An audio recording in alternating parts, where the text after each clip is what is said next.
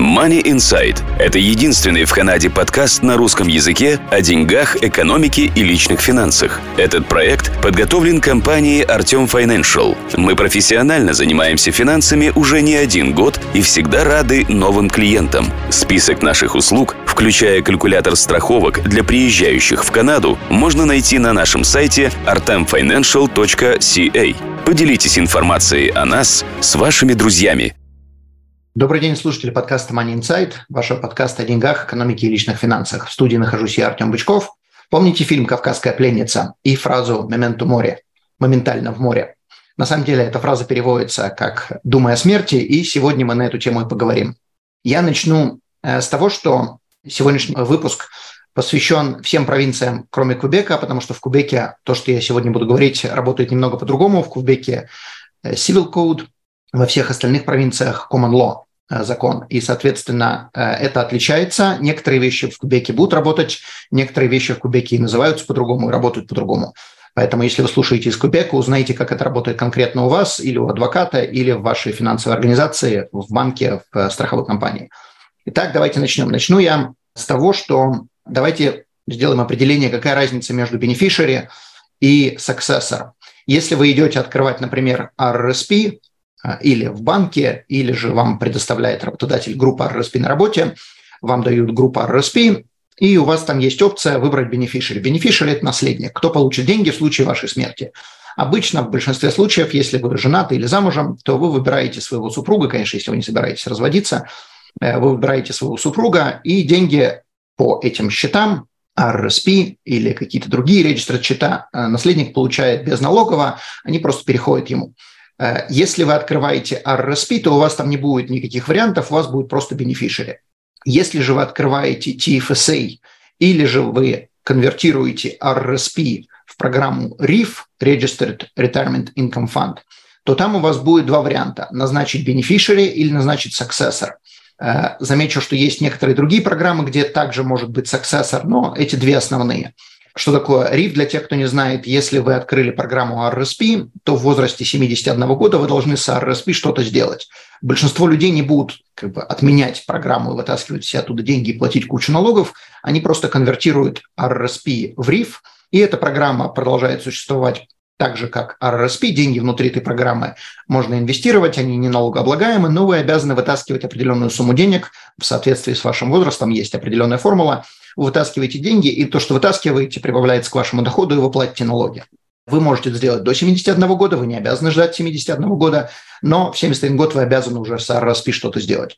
И когда вы открываете этот новый риф, вы заново должны назначить наследника. Но наследник бывает beneficiary или successor – Замечу, каждый раз, когда вы переносите из одного банка в другой свой э, план, вы должны заново назначать beneficiary или successor, в зависимости от программы.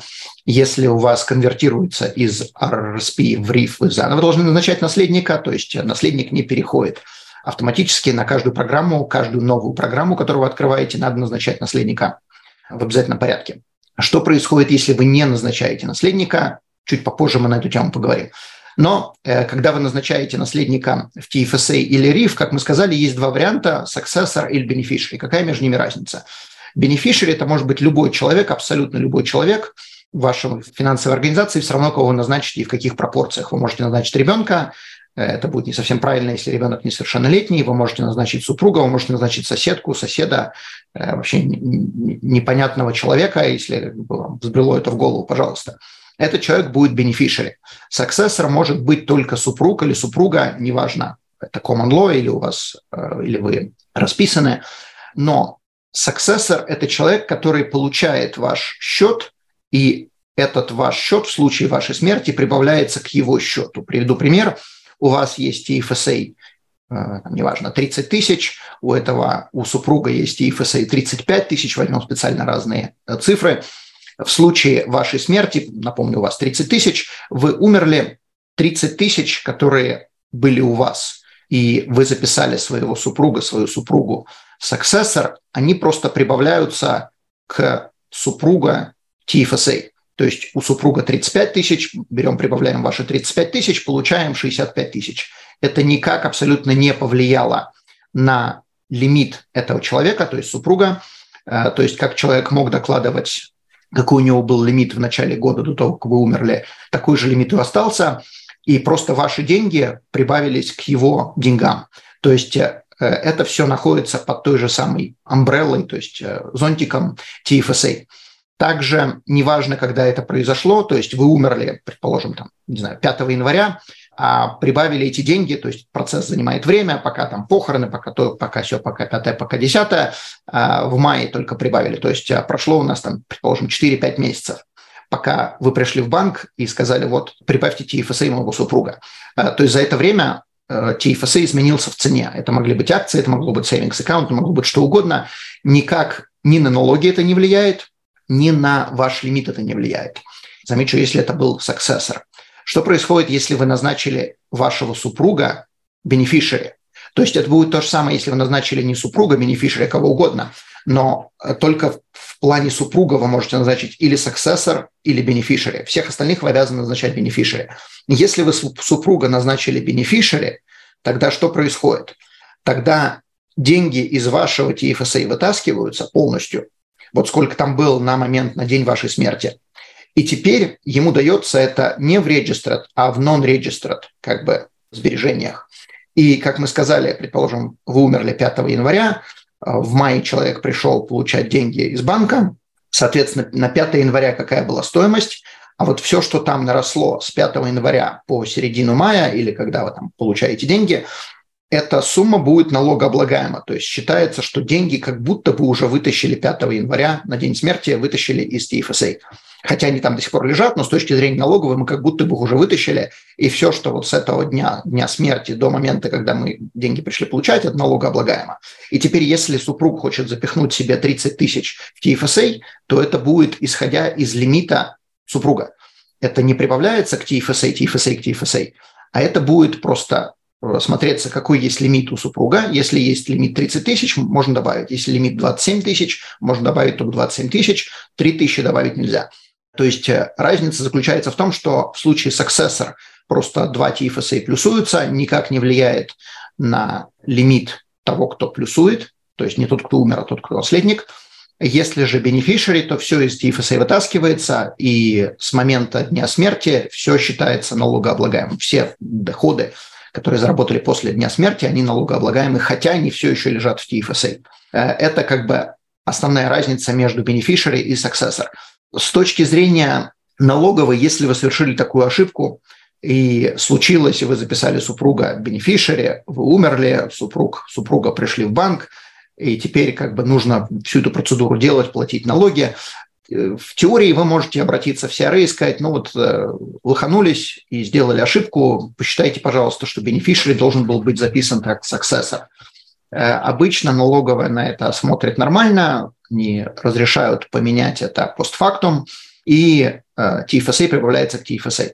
Но это головная боль, это надо общаться с налоговой, это надо просить, это надо добиваться, это куча времени и еще, может, и куча денег, потому что если вы не вы это будете делать адвокат, то вам это будет стоить денег. Поэтому сразу первоначально записывайте супруга как саксессор, э, если вы, конечно, не собираетесь э, разводиться. По поводу завещания. Когда вы пишете завещание, вы в завещании можете написать только beneficiary. И, соответственно, там нету successor, там есть beneficiary, то есть кто-то получает все ваши деньги.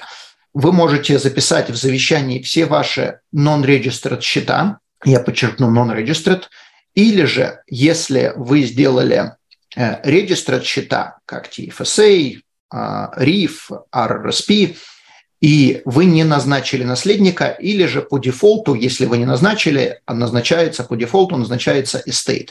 Estate – это как бы вы сами, ну, то есть поскольку вы уже умерли, вас уже нету, но считается, что это ваше имущество э, за вычетом налогов и долгов.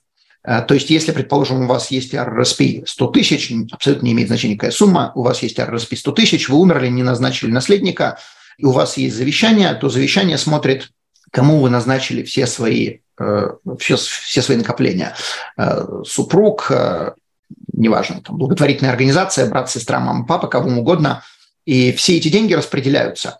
Но если вы не назначили наследника в RRSP, то вначале будут оплачены налоги, потом будут оплачены долги, ну или там наоборот, в зависимости от того, не всегда налоговая будет первая.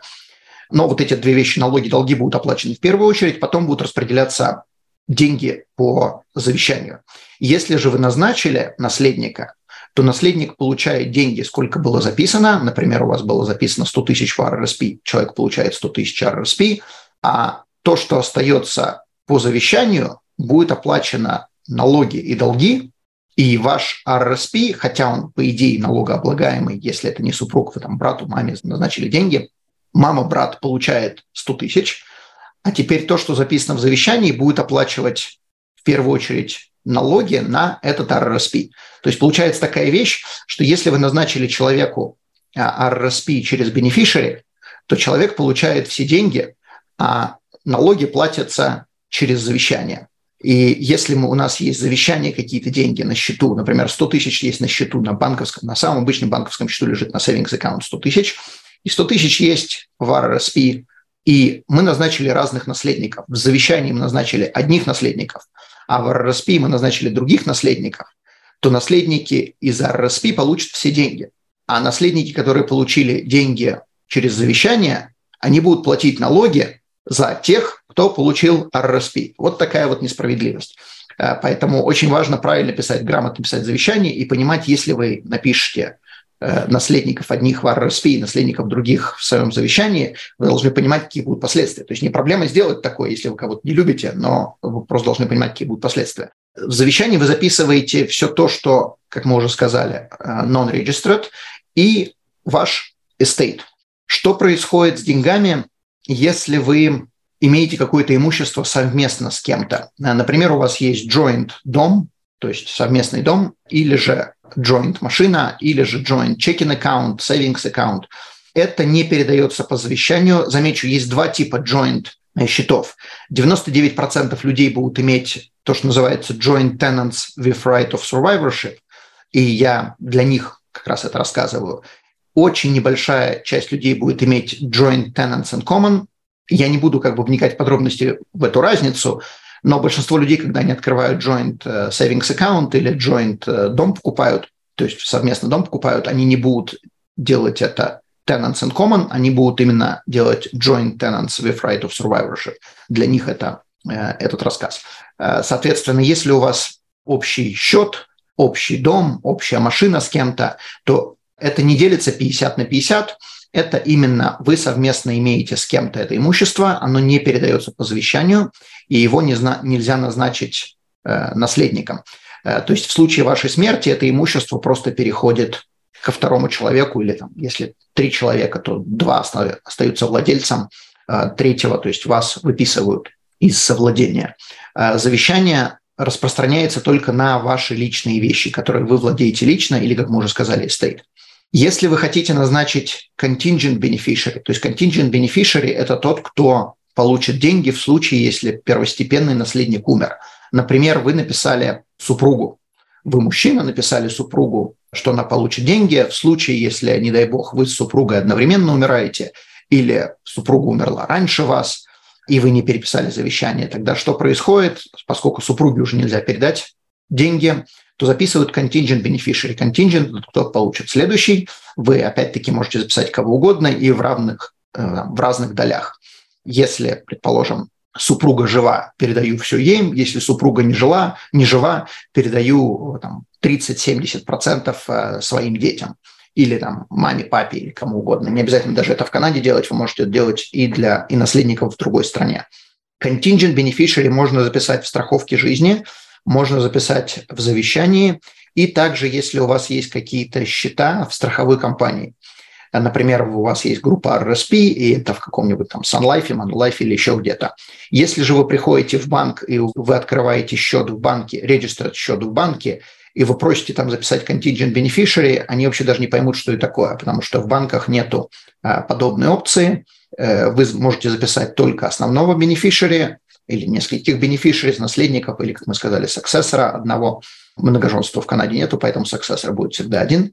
Если же вы хотите записать contingent beneficiary, тогда вы делаете, например, а, основного бенефишери в банке в своем RRSP или там, TFSA, и делаете завещание, в котором записываете, что имущество будет передано последовательно, если основного наследника уже нету в живых.